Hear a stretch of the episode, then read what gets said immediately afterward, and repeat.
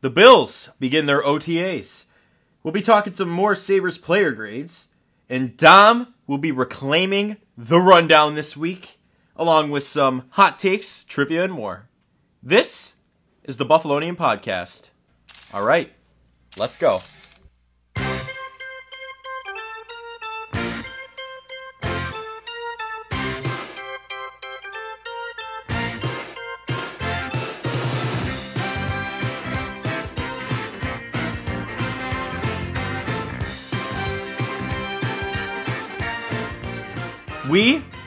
Are back with this week's edition of the Buffalonian Podcast. I'm Joe Kelly, and as always, I'm joined by Dom Loss and Mike Marino, and we're coming right at you with the Bills news. The Bills begin OTAs this week. Dom, what do you have to say? Well, it's a great time to see all the Bills faces come to Western New York to practice a little bit. Von Miller was here. That was a pretty cool sight. I was man got his jersey today. Very excited. Really? Yeah. Chinese knockoff, but got it. You gotta love him, but but I think it always it's talked about in OTAs. It, you don't talk about the people that are present. You talk about the people that are not there. And the most notable name that is not taking part in OTAs right now is uh, Jordan Poyer. Mike, what are your thoughts? Obviously, he wants a new contract. What are your thoughts on this? Um, I, I don't think you have to uh, look look too deep into this because I mean you see around the league a lot of big name guys don't show up to OTAs. They're, they are voluntary. Like Poyer wants to be here. It's a Super Bowl contending team. I think his wife's just sending out mean tweets again. Yeah, I don't think I don't think you have to look too too hard into this.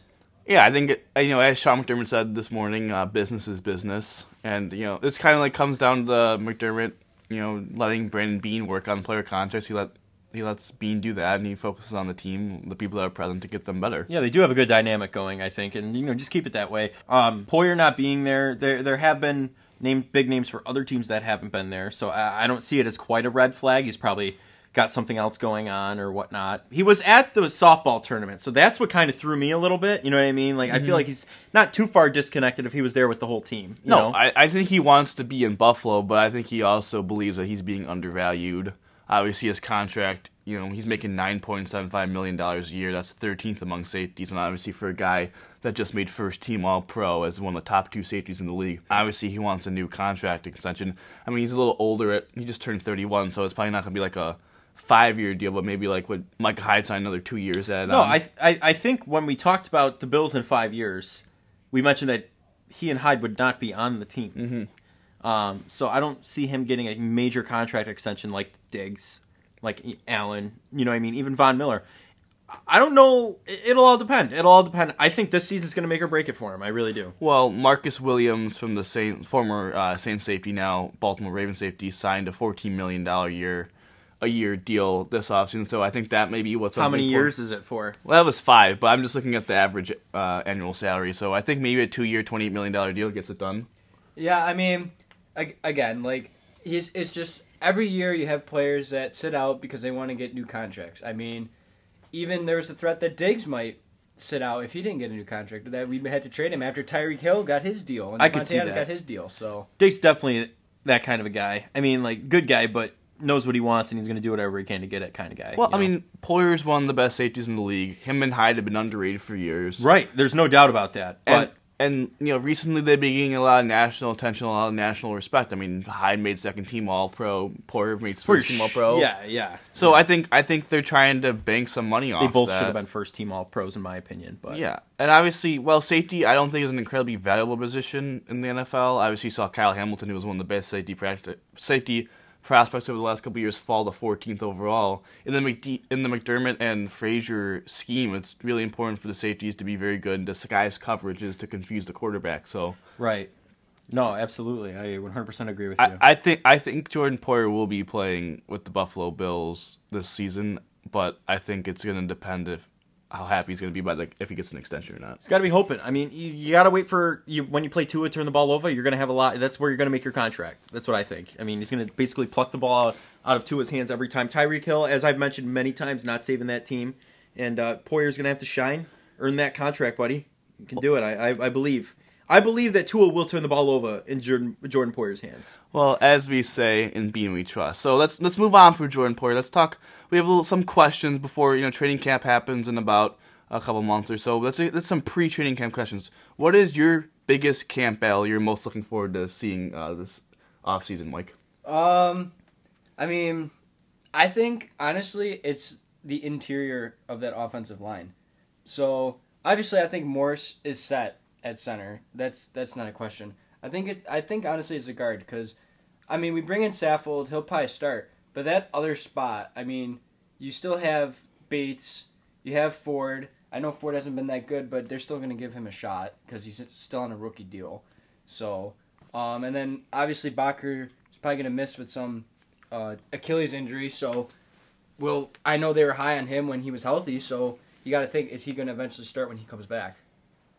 Yeah, no, I, I, I mean, the guards will definitely be a very interesting one. I'm interested in the running backs, honestly. I want to see if Zach Moss really is going to show what it takes to outdo James Cook. James Cook also, he's very um, emotionless, I want to say, but a, a different word for it. Like, gets drafted by the Bills, just straight face, no emotion. Serious. In the picture with all the other draft picks, which Kaiir Elam should have been in, by the way. Just want to point that out. Straight face, no very, emotion. Very serious. Yeah, like this guy, uh, you, you you give him a you know say say you throw him a Tesla for nothing. He's just he's not going to do anything. He also absolutely looked zooted out of his mind when he got drafted. So I mean, could that could be a factor too. But I just I, I'm curious to see if Zach Moss really will prove. But then again, we see with Peterman, amazing in, in the preseason in training camp, right? First game, we know why he threw five interceptions against the what were they the St. Louis Rams at the time Chargers. or the that's right the Chargers. They're sorry they wore navy blue primarily back then. It was a little confusing, but um Yeah, that's definitely an interesting battle to watch. Yeah. I think both the running back positions gonna be interesting because I think Zach Moss will probably get traded, but I mean maybe he breaks out as I think he's just cut. Like get him out of here. possibly, and then it also comes back with the interior offensive line. You know that's always been a weak spot for the Bills. I mean they've added to they've added more depth, and we're gonna see you know what what best five. Uh, for the Bills are mine is the DN three position actually is AJ Epenesa versus Boogie Basham. I think Von Miller and Greg Rousseau are going to be your starting DNs, but I think it's going to be interesting between who are these two the two second round picks. Which one is going to step up?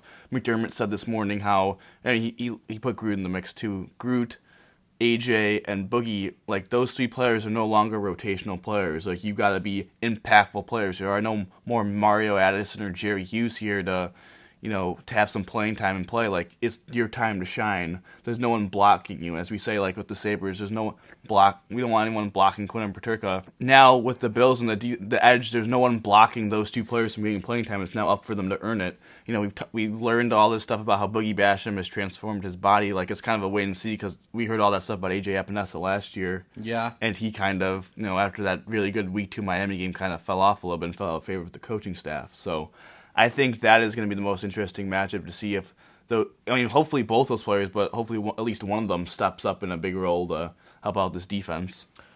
Yeah, no, absolutely. I think all like everything we've mentioned is going to be very interesting to watch. I think it's going to take a while though. You're going to have to really study and make sure you know what I mean. Like these coaches are really going to have to make sure that they're confident that these players will be able to fit where they put them. You know, and that's always the risk you run. They can be an amazing practice person.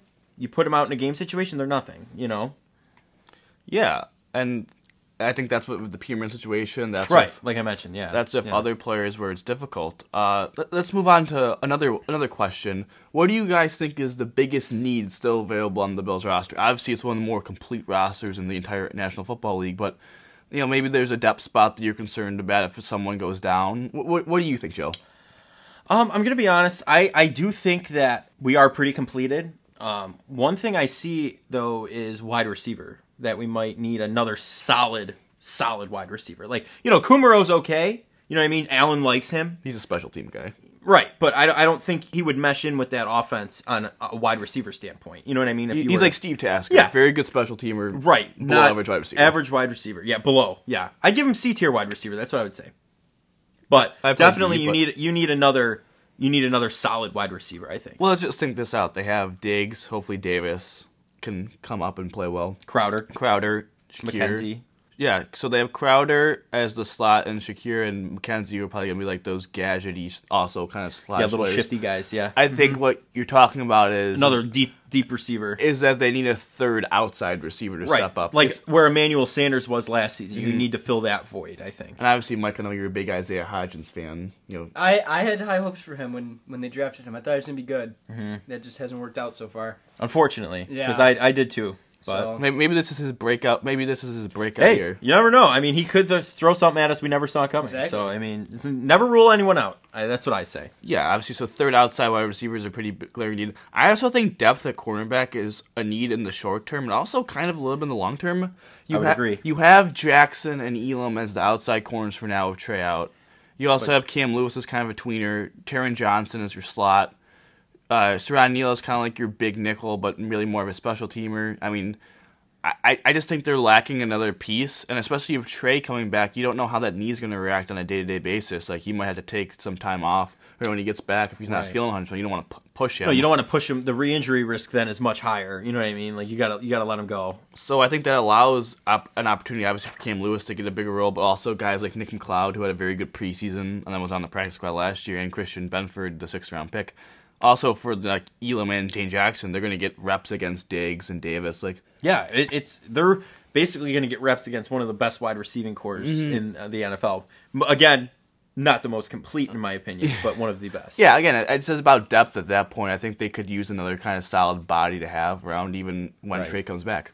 yeah. No, um, I agree, both you guys. I'm gonna go to uh, the other secondary position, say safety, because yeah, we have Hyde and Poyer, but if they go down, I mean, Yeah, that's a A good lot, point. lot. No- lot of youth. Yeah. yeah, I mean, we have Damar Hamlin, who I, I, I am high on Damar Hamlin. I think he could develop, especially having Hyde and Poyer being his mentors. I think hopefully down the line he can step in and be just as effective as them.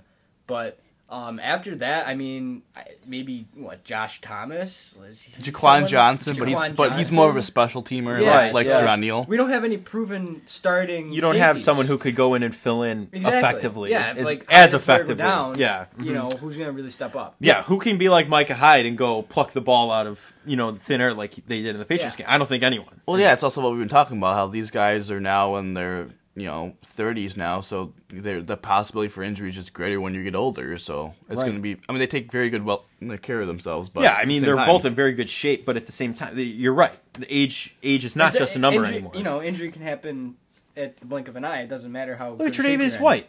Look at That was not. You know what I mean? It Exactly. didn't look He glaring. He just wrong. tore his ACL. Just moved wrong, Yeah. tweaked his knee. yeah. Def- definitely in danger. So let, us go to our last question uh, for now about tra- training camp. I, I know we'll have more in the future, but we talked a little bit about Jake Kumerow. Uh, Joe brought him up, but yeah, who who will be this year's Jake Kumerow? And the fact of I don't think anyone around this time really thought Jake Kumerow was going to make the 53 man roster. He was kind of Aaron Rodgers liked him in practice, then he got cut. Then the Bills had him, and he caught that touchdown against Denver on that third down, and then he got cut and was with the Saints. Then he just kind of signed with the Bills for the offseason, but, you know, he touched touchdown Jesus. You know, he made an impact during training camp. Yeah. Had carved out a nice special teams role. Who who do you guys think will be that player for the Bills uh, this this offseason? Yeah, we already mentioned him. We already said that I liked him coming out of the draft. Isaiah Hodgins. Think about it. This poor kid has just been battling injuries, and he's been buried on this depth chart. You know, we have Diggs, who's arguably a top three receiver in the game. You know, now Gabe Davis had a breakout in the the Chiefs playoff game, so he's obviously the number two now. Yeah. he's just been buried. He's an outside receiver. Uh, give, I think he deserves a shot, healthy. You know what? I'm going to agree with you on that one. I don't think I'm going to stray much from that. Isaiah Hodgins definitely, definitely a top pick. Um, honestly, I know Zach Moss has been on the team, but I, there is a risk of him not playing on the roster. But I, I could also see him being the one that we're not expecting to actually make the cut and be there. Well, right now, I think if people predicted the 53 man roster, they wouldn't have Zach Moss on. No. So I think he definitely fits the bill. Yeah. Uh, for me, it's Christian Benford and the fact of not a lot of people are talking about him, uh, the sixth round pick out of Villanova. Uh, we barely talked about him during our draft recap on yeah, the pod. no, that was we I- skipped. I think we pretty yeah. much, yeah, we. Pretty, I think all of us said a combined three sentences of him, but you know he has great ball skills. You know he can also maybe play safety at the next level, and you know McDermott loves versatility. He's also a very good gunner on Yeah. special teams, and obviously they signed Siran Neal to be the long term future at one gunner spot. Mm-hmm. But the second gunner spot's Taiwan Jones, who's very good, but you know he's in his 30s now, and you know maybe they look to improve that spot in the future, and maybe he could be the long term gunner. So I think his ability to maybe make an impact on special teams and show out on these reps that he's probably going to get with Trey out. Uh, I think Christian Benford has a chance to probably make this roster.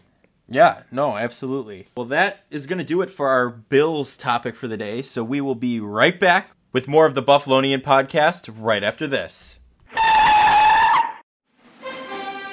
The Buffalonian Combine will be coming soon to a theater near you this summer. But meanwhile, be prepared for a trailer to drop next week with the next podcast. It's something that you'll never forget and cannot wait for you guys to see it. You'll be able to find it on our YouTube, Twitter, Facebook, and our Instagram. Now, without further ado, let's get back to the show.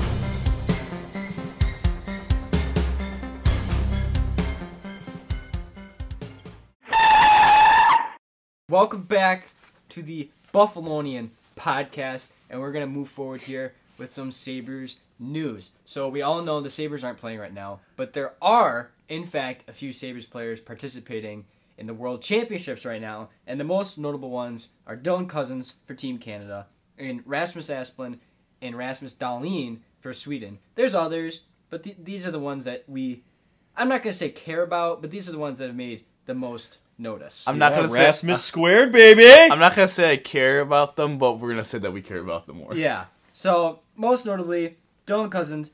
In seven games, he has eight points, and four of them are goals. So he's been pretty effective. Asplund, he's got six points, all of them being goals in seven games. And Dahlin has two goals and seven points, also in seven games. So what do you guys make of this? Like, how do you feel about these players performing? Uh, I think it's very interesting. Um, obviously, it's nice to see Aspen, you know, performing at a high stage. I think we're all huge fans of him. I think he gets a little underrated in the community just because I don't even know if he had six goals on the season. So um, I think he gets continued to be underrated. So it's nice to see him show up on a world stage. Obviously, Dahlin, hopefully, he can continue to have that confidence he had in the back half of uh, this season and continue to perform. And hopefully, we get a full 82 game of dominant Rasmus Dahlin. But I think the most notable one is Cozens because yes, it's nice to see him produce, but it's also interesting to see that he's doing it on the wing. He's not playing center; he's actually being centered by Pierre Luc Dubois. So I think that's interesting. You know, last year he was kind of a you know a third line center. The year before that, he mostly played wing to kind of get his uh, skates underneath him. Uh, for the season, so what's interesting is he uh, going to be a winger now at the next level because he's he's dominating right now as wing, or is he going to stay in that in the middle? Right. No, I mean, I mean, I just personally, I love to see our guys dominating. You know, I mean, on the world scale, it's it's something. You know, it, it really it shows that the Sabres, pardon my French here, they're not going to take any. All right, they're not going to take it from anybody this coming season. They're going to the cup, as I said in episode one. They're taking it all the way, and they're playing on the world scale, and they're absolutely annihilating the competition. Like people are scared. People are scared of Rasmus squared. Trademark pending on that. You can make a T-shirt. Yes, Maybe some of our merchandise. merch yes look on the buffalonian merch store that'll be uh hopefully you know we could link it at some some point and uh, look for the rasmus squared duo maybe coming at you with the combine maybe it's uh maybe it's a promotional We're shirt, having you an know? eventful summer. yeah we have an eventful summer ahead you know sabres taking the cup next season you know they're already showing showing stats of it right now i mean at least Vinnie Hinostroza is not there he'd be ruining the whole vibe I mean, just just to you know move on from that. Um, I know you mentioned here that Cozens playing online with Dubois, and could you see maybe the Sabres wanting to pursue a forward to help Cozens play? Because I know we talked a lot about goaltending and defense. If that's the area we need to focus on, are we not looking at forwards enough? I believe we we we need to. Um, at the point where you need more depth, in my opinion, to be able to fill out the line. You you've got a couple strong ones, but from what I've seen this past season, the rest of them cannot. Do you get what I mean? Yeah, I I think they had a decent offensive season, but they weren't really all that special. Um, obviously, goaltending and you know finding a long term partner for Owen Power are definitely on the top of the food chain. Uh, you know, for Kevyn Adams to find this offseason. And we get Baldy out of the net. Yeah. Yeah, but I think a top six center is really interesting to possibly add, just because I think what the Sabres are going to do because they like to wait and see. They're going to wait and see if either Cozens or Krebs are going to break out, but Krebs has been a winger at the NHL level and he kind of struggled last season. So I, mean, I know he's young. Cousins has been a solid third line center.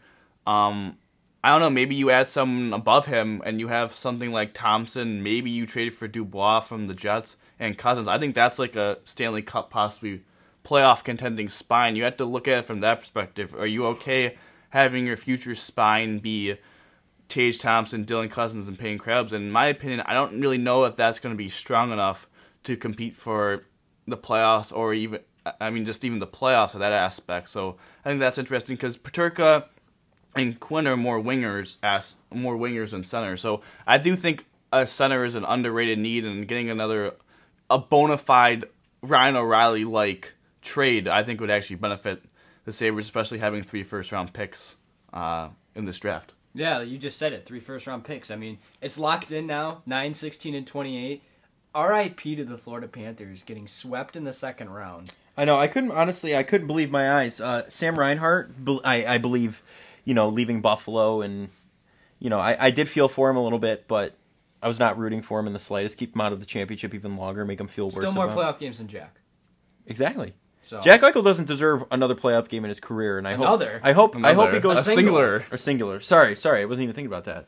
Um, I think he goes down to the uh, the AHL team, the Silver Knights. I, I think they get rid of him. I, I think that's the best plot, the, the best spot he goes. I, I don't think, I don't think Jack Eichel goes anywhere. I think he honestly he hurts his back, and then that's it. It's gone. yeah. See you I mean- never.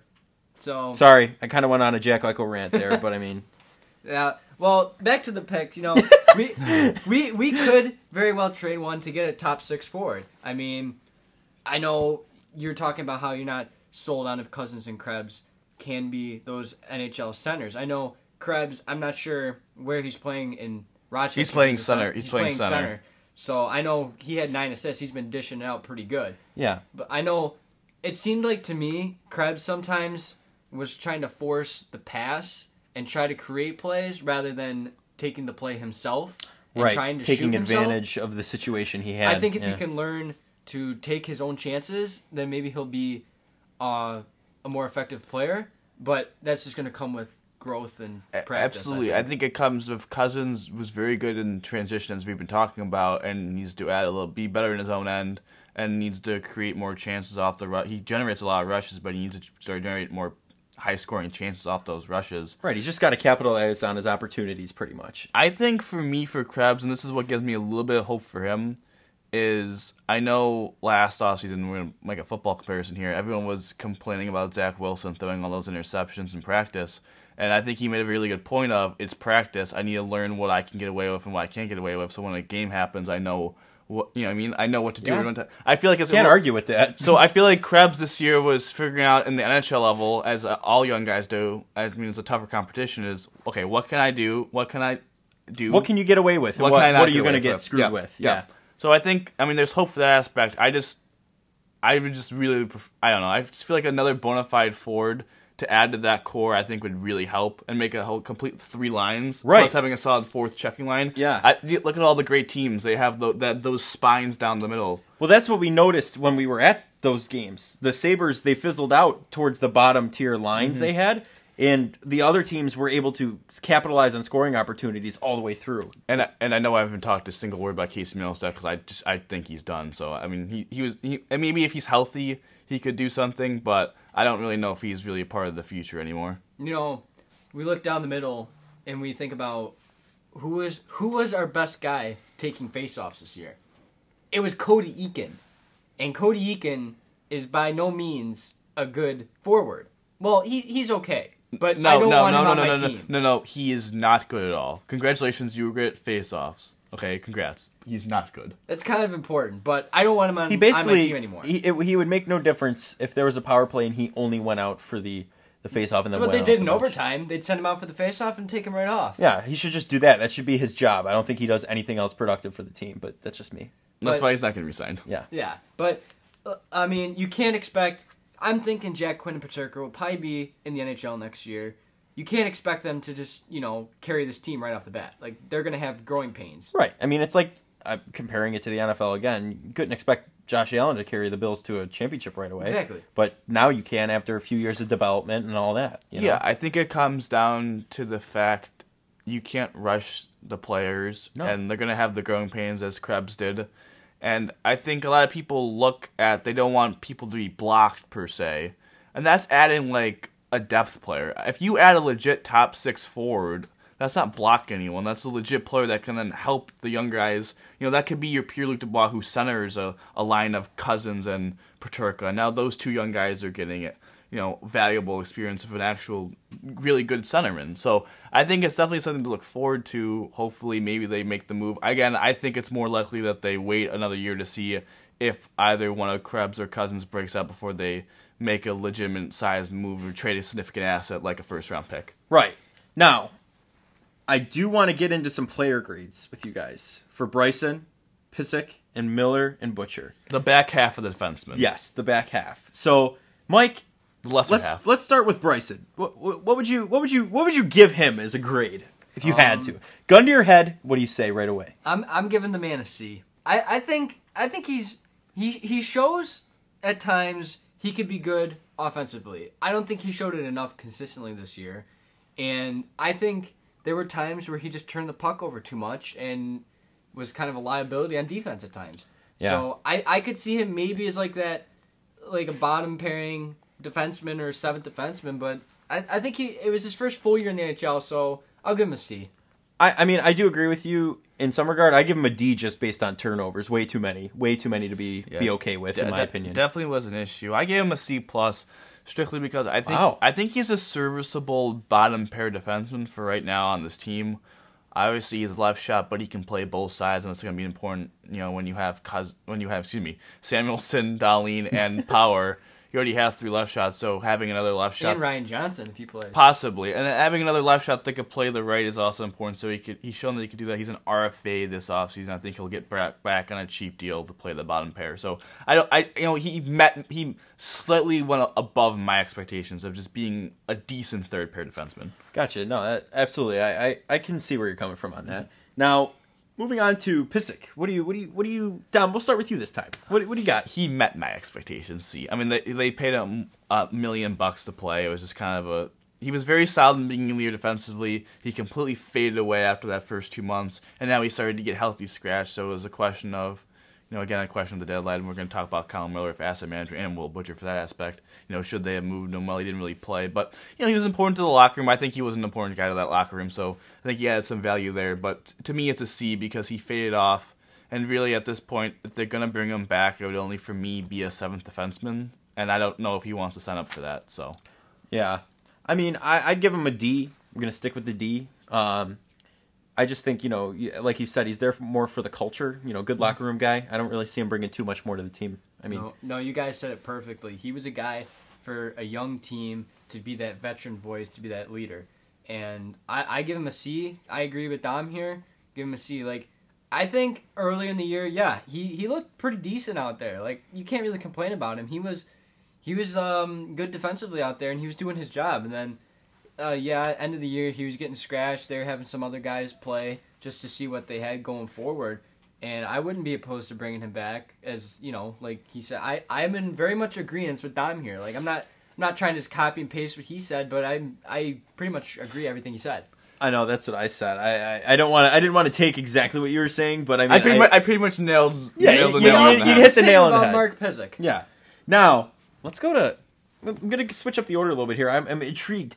Will Butcher, Mike. What do you have to say about Will Butcher? Um, you know, I, I I gotta say, there was um a contest earlier in the year where you could get a uh, mystery hat signed, and I got Will Butcher, and I'm not gonna try to offend the man, but I was a little let down. so, because I saw It's like opening up the, Initially, the, I saw the box four. of clothes on Christmas morning. I saw the four, and I'm like, oh man, did I get Dylan Cozens? But I'm like, well, that that you know doesn't look like Dylan Cozens at all. And then I flip it over, and the thing says Will Butcher, and I'm kind of like, What if it was Bogosian?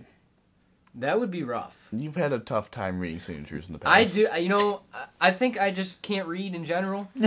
so, um, He's illiterate, folks. but yeah, no, I, I'd have to give the man. This might be a little harsh, but uh, an F. You know, I I'm right there with you on the F, pal. I agree. I Give him a agree F. that we got him for nothing. We got him for future considerations. We needed the cap. They gave hit. him a fifth round pick. Oh, we did. The Devils gave the, the Sabres. Oh, the fifth round okay. I thought you meant we gave. Him. no, no, no. I No, it's like a yeah, Matt no. Ryan trade, like nothing. Like Yeah, yeah, no, they- like, we- we honestly they We gained essentially something. needed his cap hit to go over the floor. The Devils gave us an asset. Now, a fifth round pick is a huge asset to literally take him. Yeah, Yeah. Um, yeah. that- They're that like, tells you get, all you need to know." get this guy out of here. We don't want him. and- the Devils are a fraudulent organization, but that's a different thing. Don't I- bash Lindy.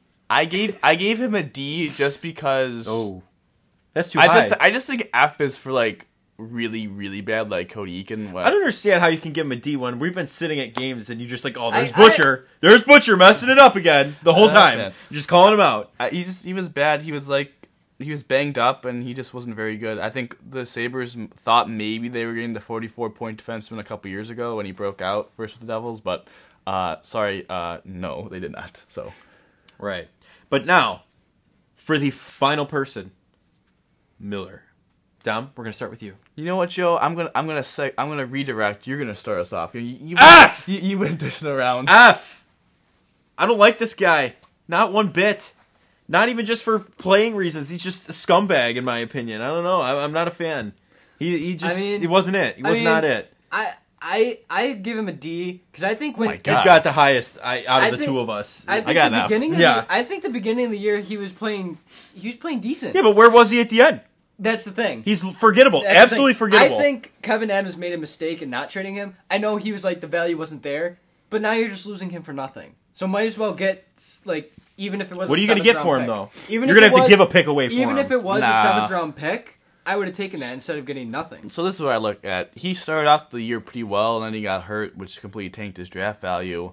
Um, I mean, he's a right shot defenseman that was once a forty point defenseman, and those guys have some value. So I, even if you're going to get a fifth round pick, they should have done it. They should have made the trade. Obviously, in the beginning, you were thinking when he played off so well that he was going to get a, a second or a first round pick for him, but I mean that just didn't happen. It's unfortunate that they didn't trade him. I gave him F because I mean just overall in his organization, terrible asset management. He didn't even play at the end of the year because again he got hurt. Just uh, a tough way to Kyle Miller. Hopefully they don't re-sign him, so his Sabres career will be officially over. I, I would hope it be officially over at that point. But that was, those are some nice nice rankings we gave everyone. But uh, we'll be right back with a little more Sabres talk right after this. Here at the Buffalonian Podcast, we are looking for sponsorships to take our podcast to the next level. If you are at all interested, please feel free to message us either on our Facebook, Twitter, or Instagram. We'll be sure to handle any business inquiries in a timely fashion. Thank you for listening, and please enjoy the rest of the show. All right, we are back with more Sabres talk, and uh, we're going to mirror our Bills segment a couple weeks ago on who will be on the Sabres in five years. And uh, Dom, I want to start with you because what you were telling me before we started it, it's it's bold. It's bold. First, I think it's important to say uh, the we didn't have anyone from Rochester who normally played at Rochester. Just the, who Core 2022 Sabres. Yes, thank you. I was I couldn't say that for for the life of me. But so no Devon Levi, no Jack Quinn, no JJ Peterka, no Isak Rosen.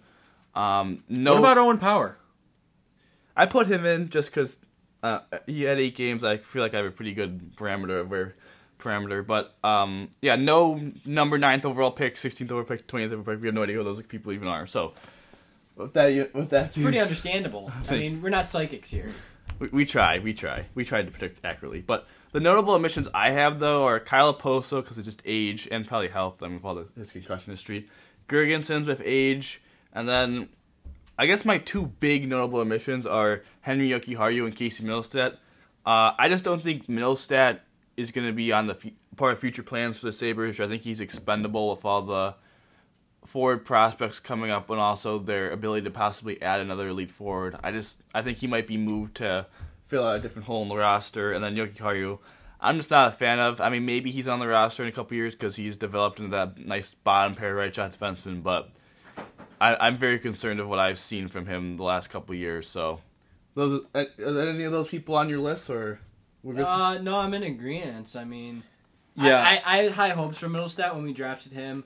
He looked really good at the World Juniors, and he just hasn't translated to the NHL yet. So I just don't see him being that uh, fixture on this team in five years. Yeah, I mean, honestly, I, I don't want to sound like a copycat here, but I mean, 100%. I, I do agree with what you guys say.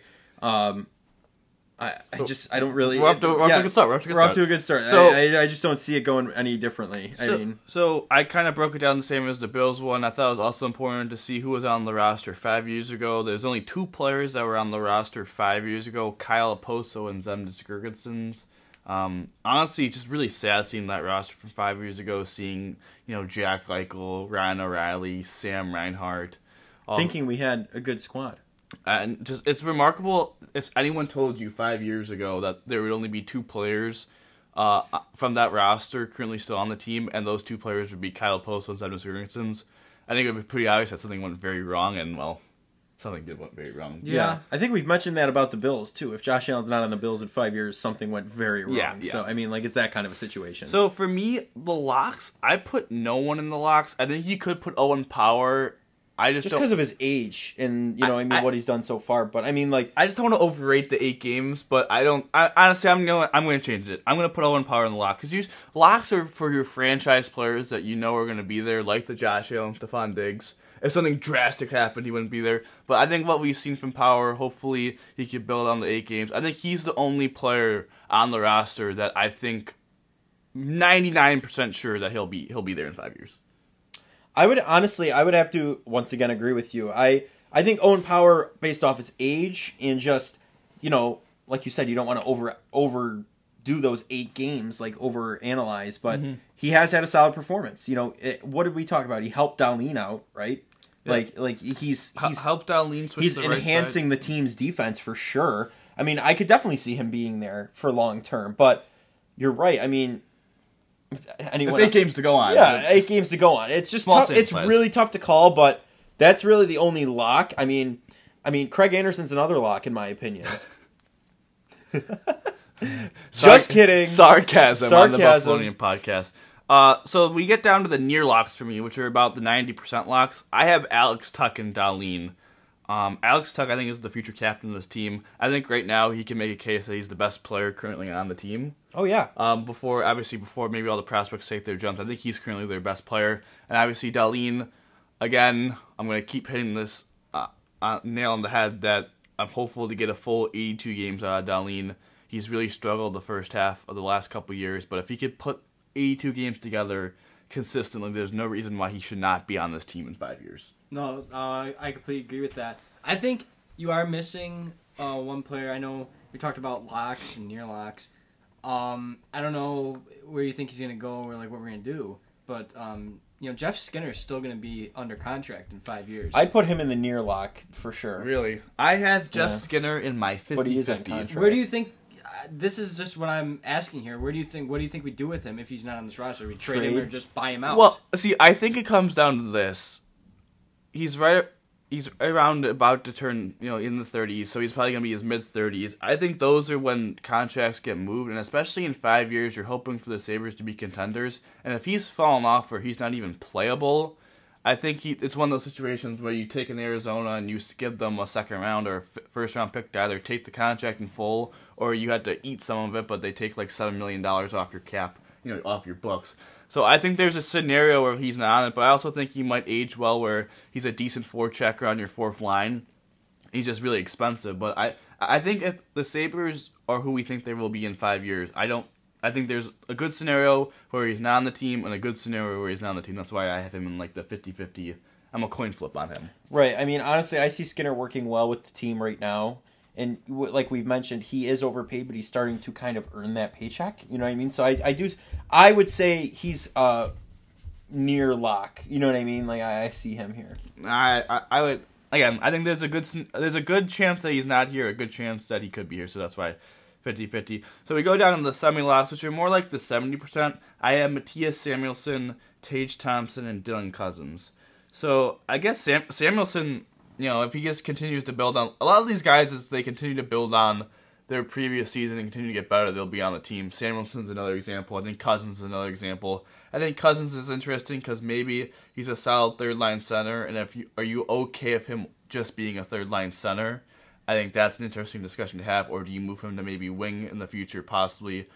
Uh, I think again that that could be interesting to talk about. Tage Thompson. The reason why Tage is not on the near locks for me is because yes, he was a top twenty center last year, but again, I would like to see another year perf- uh, production. He was one of the worst players in the Right. NHL before last year. So this I need could have another been year. this. Yeah, this, you're right. This year could be a fluke. You have no idea. You know what I mean? But like, hopefully, it's not.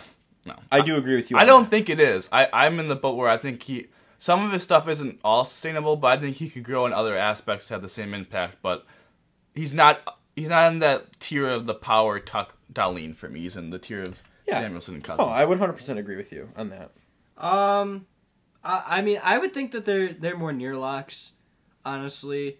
Um, I think they're both going to get contract extensions, mm-hmm. and I think they're they're showing to be building blocks for the future. I know you're saying you want to see more of them, and I completely agree. But I think I think they are going to show more, and I think they're going to be well deserved of being on this roster in five years and be key pieces in the top six. Well, yeah, that's why I have him as a 70 75%. Just I think there's a scenario for all three of them that they're not on the roster, but I also think the majority of scenarios if you know you do the same event over and over again, you'll see that majority, 75% of the time, they're on the roster in five years. But you never know with this kind of stuff, especially with the cap. Maybe they can't keep everyone.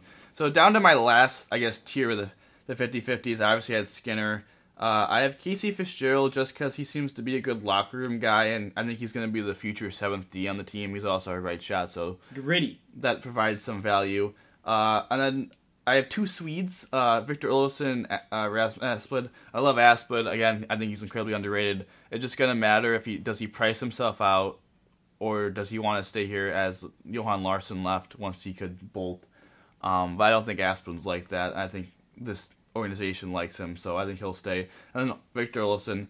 Uh, my concern with Olsson is that he might price himself out with the uh, end of season he had. But if he can stay healthy and he can continue to improve on his five on five play, I think he's going to be a nice weapon for this team to have. And of course, Peyton Krebs, beast in the NHL. He's been a beast in the AHL with the Amerks, but he really struggled last year in the NHL.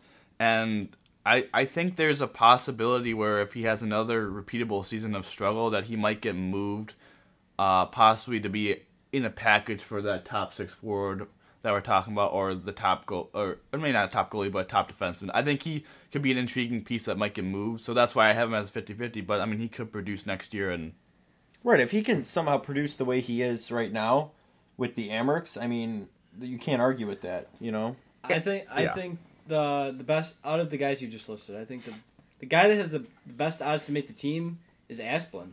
I think he fills his role so perfectly. He showed that this year, and I think Krebs. You know, I think he aspires to be a top six forward, a, a great playmaking center, and I don't know if he'll necessarily uh, be that on this roster in five years. I think he can be, and I hope he is, but there might not be a spot for him at that point. Yeah, I think I think what's been interesting um, doing this, what we did with this, the Bills a couple weeks ago, and now doing this kind of uh, like a segment you say with the Sabres. I think for the Sabres, it's a lot of indecision of where to put guys in certain tiers because they're so young, but if they continue to build on that trajectory, you know that that improvement, that line, um, they'll still they'll be on the team. So I think I think it's hard to rate the Sabres because hockey is such a development sport.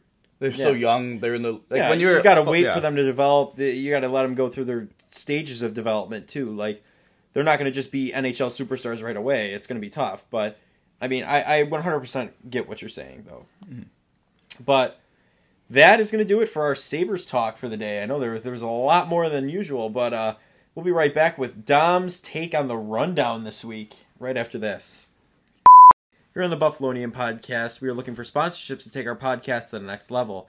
If you are interested, please feel free to message us on our Instagram, Facebook, and Twitter. And without further ado, let's get back to the show. The Bandits win! The Bandits win!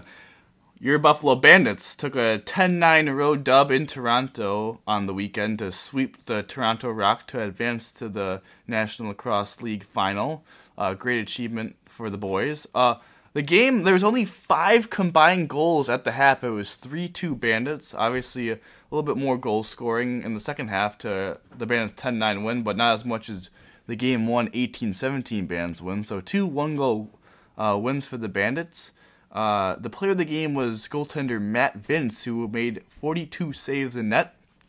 Josh Burns again led the Bandits' attack of two goals and six assists for eight points. Now dispatching uh, Toronto, the Bandits unfortunately will have to wait another week to see who they play in the final, as the San Diego Seals beat the Colorado Mammoths in overtime to force Game Three. The Bandits, holding the best record in the National Lacrosse League, will host Game One of the final, regardless of the result between Colorado and San Diego and that game will one will be held on June 4th at 7:30 uh, p.m. So we will preview the game next week. Uh, I don't know if anyone has any rooting interest. I think I'll be rooting for the Mammoths because one, the Colorado Mammoths is just a cooler name than the San Diego Seals, and San Diego stole our basketball team and tried to steal our football team. So I think those are good enough reasons to root for the Mammoths. But should be an intriguing game this weekend to see who plays the Bandits and they're looking for their first championship since 2008. So let's go Bandits. Um, so going from the Bandits to some good and some mostly now bad news. Unfortunately, the Rochester Amerks, as we left off, they were tying their series against Utica two games to two. Cool news for the Amerks. Uh, they won that game. They were trailing 2 1 in the third period.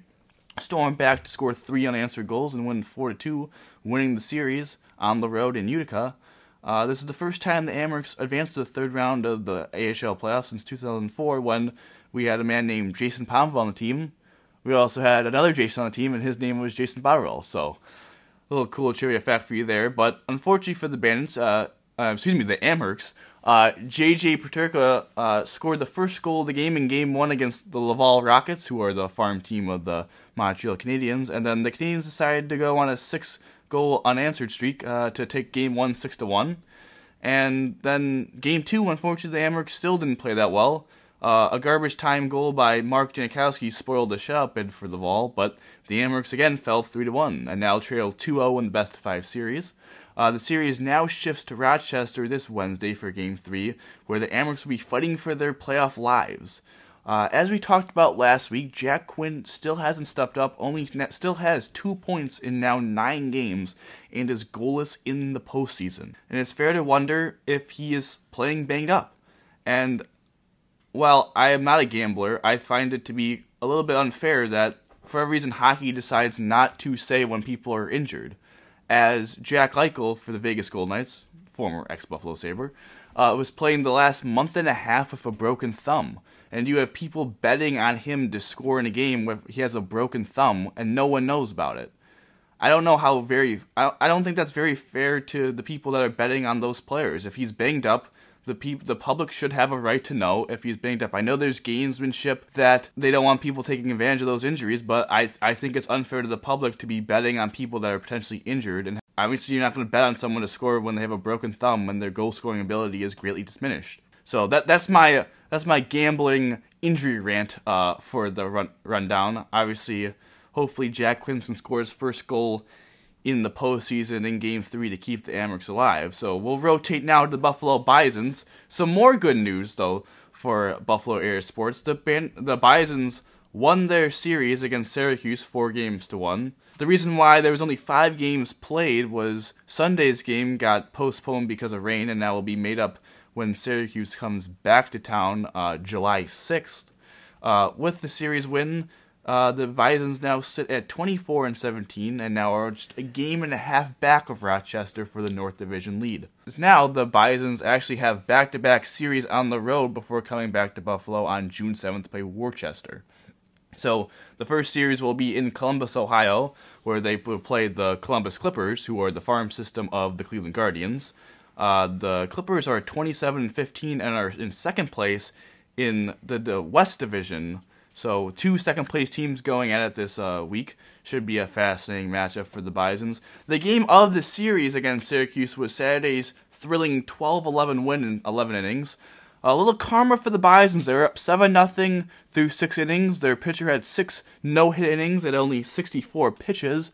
And for whatever reason, the manager for the Bisons, Casey Candaele, uh, decided it was a good idea to pull the pitcher, now creating a huge karma as they gave up two runs in the seventh to make it seven to two, and then they gave up seven runs in the top of the eighth inning to now trail nine seven. But the Bisons, they were resilient. I'll give them credit. They got those runs right back in the bottom of the eighth.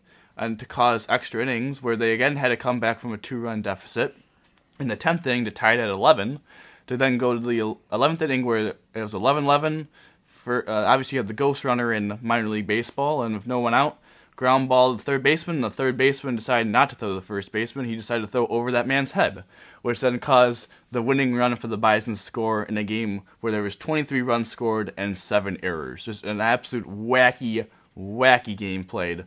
Wild game. So finally we'll transition to a semi-related buffalo topic. We'll get to that in a minute. The PGA Championship, where Justin Thomas came back from a seven stroke deficit on Sunday to win in the playoff. Uh, the reason why this is relevant is because the 2022 PGA Championship le- this weekend, last weekend, was played in Tulsa, Oklahoma. Uh, the 2023 PGA Championship is actually playing close by at Oak Hill Country Club in where else but Rochester, New York. So not only was it a thrilling day for golf and an amazing comeback, the first playoff in a major since 2017, but we are also going to get that same major in a year from now in Rochester, New York, just about an hour away. So, well, it is not incredibly buffalo rated, it is semi buffalo rated. So we t- cover all sports on the rundown. I hope you enjoyed uh, the return of myself on the rundown, and with that being said, we'll be back with you with some trivia. Here at the Buffalonian Podcast, we are looking for sponsorships to take our podcast to the next level. If you are at all interested, feel free to message us on our Instagram, Facebook, and Twitter. Now, without further ado, let's get back to the show. Welcome back to the Buffalonian Podcast. Let's wrap up today's episode with some trivia. Same way we do it every time. Um, we already know, you know, who has the lead here, so we're not even going to mention that. Not with time. But Okay. we go to the questions. And my first question regards the Buffalo Sabres. And when was the last time the Sabres selected an American skater in the first round? Oh, one. No. What am I close? Is close? it in 2019? Because isn't Ryan Johnson? That is the correct answer. I think that should be worth two points. Not only did I get the right year, I also got the right player. It was a point. trick question because we did have two first round picks that year. yeah. So you could have thought, you know, maybe it was the other player, but no. Ryan Johnson, sneaky. Sneaky question there. All right, second question. We're going to go to the Buffalo Bills. And we all know Bruce Smith, probably maybe the, one of the best defensive players to ever play the game. It's pretty obvious that he would have the single season record in sacks for the Bills. That's too easy a question. How many sacks did he have in his record setting season for the Bills? 19. Yeah. I was gonna say twenty. It So was 19. Back in 1990, the first year the Bills went to the Super Bowl. He, he won Defensive Player of the Year that year. Exactly. What a guy. Purely dominant pass rusher. Can you imagine if we had him on our roster now? I think I think that's the answer to everyone's question about which Bills legend would you add to this roster. To. yeah. 100%. I think that's the easiest one. So we wrap up trivia. Rochester Americans question. Um, how many times have they won the Calder Cup? Two, No. four, No. Three. No. five. None. I'm, I'm just going to cut you guys off. It's six. Damn, I was getting the us. last one being in 1996. So I mean, I think I got two points. Joe got zero points, and we'll give a point to the for Mike for the stumping question about the Rochester Amerks. All right, well, that's going to do it for this week's edition of the Buffalonian podcast. We'll be coming at you at this time next week with your latest in the Buffalo sports news. And, uh, Dom, how do you always end these? Go Bills, baby. Go Bills.